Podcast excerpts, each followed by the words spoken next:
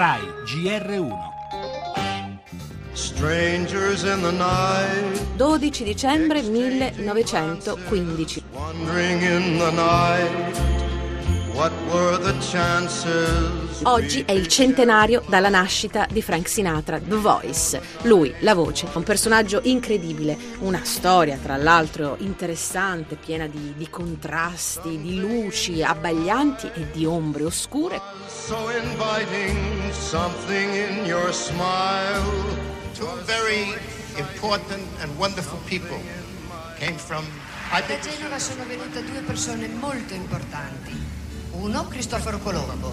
Due, mia mamma. do mia mom. And uh, now the end is near.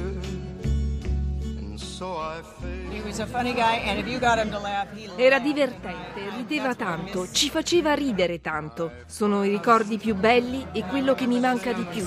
very dearly. I'll state my case, of which I'm certain. Salute, cent'anni e une, due, tre, I don't know how many you want. Good luck. I travel each and every.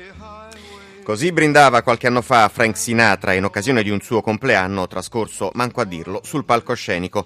E oggi che di anni ne avrebbe cento, quella sua voce leggera è ancora una boccata d'ossigeno in un mondo invece pesante. Tra crisi economiche e umanitarie abbiamo così scelto di rendere omaggio a un mito intramontabile. Chiedetelo a chi, soprattutto i più giovani, lo snobba pur conoscendo molte delle sue canzoni, anche perché sono state rivisitate in ogni epoca e in ogni salsa. A celebrarne la lunga, lunghissima carriera anche un recente documentario, abbiamo ascoltato un ricordo della figlia Tina, dall'emblematico titolo All or Nothing at All, pressappoco tutto o niente, la perfetta sintesi di una vita mai banale, tra trionfi e qualche malinconia, gli amori burrascosi e persino i sospetti su certi legami con la mafia, forse anche per le sue origini siciliane. Impossibile giudicarlo, è lo stesso Sinatra che in uno dei suoi più grandi successi rivendica il diritto di vivere a modo suo. Much more than this, I did it my E dalla voce di Sinatra torniamo alle vicende in primo piano nel nostro giornale. Il caso banche Padoan annuncia un fondo per i risparmiatori truffati.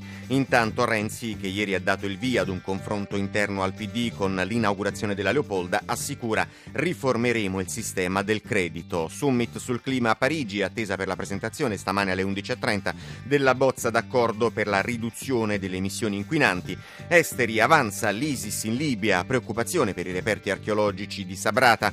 Ampia pagina di cronaca, oggi la sentenza della Cassazione sull'omicidio di Garlasco, il PM chiede di annullare la condanna di Alberto Stasi, caso Cucchi spuntano depistaggi per coprire le botte al ragazzo poi deceduto. E ancora il processo a Rotterdam ai 44 hooligan per le devastazioni a Roma, tutti condannati gli imputati, ma non ci sarà risarcimento, infine lo sport con gli sorteggi per i campionati europei in Francia.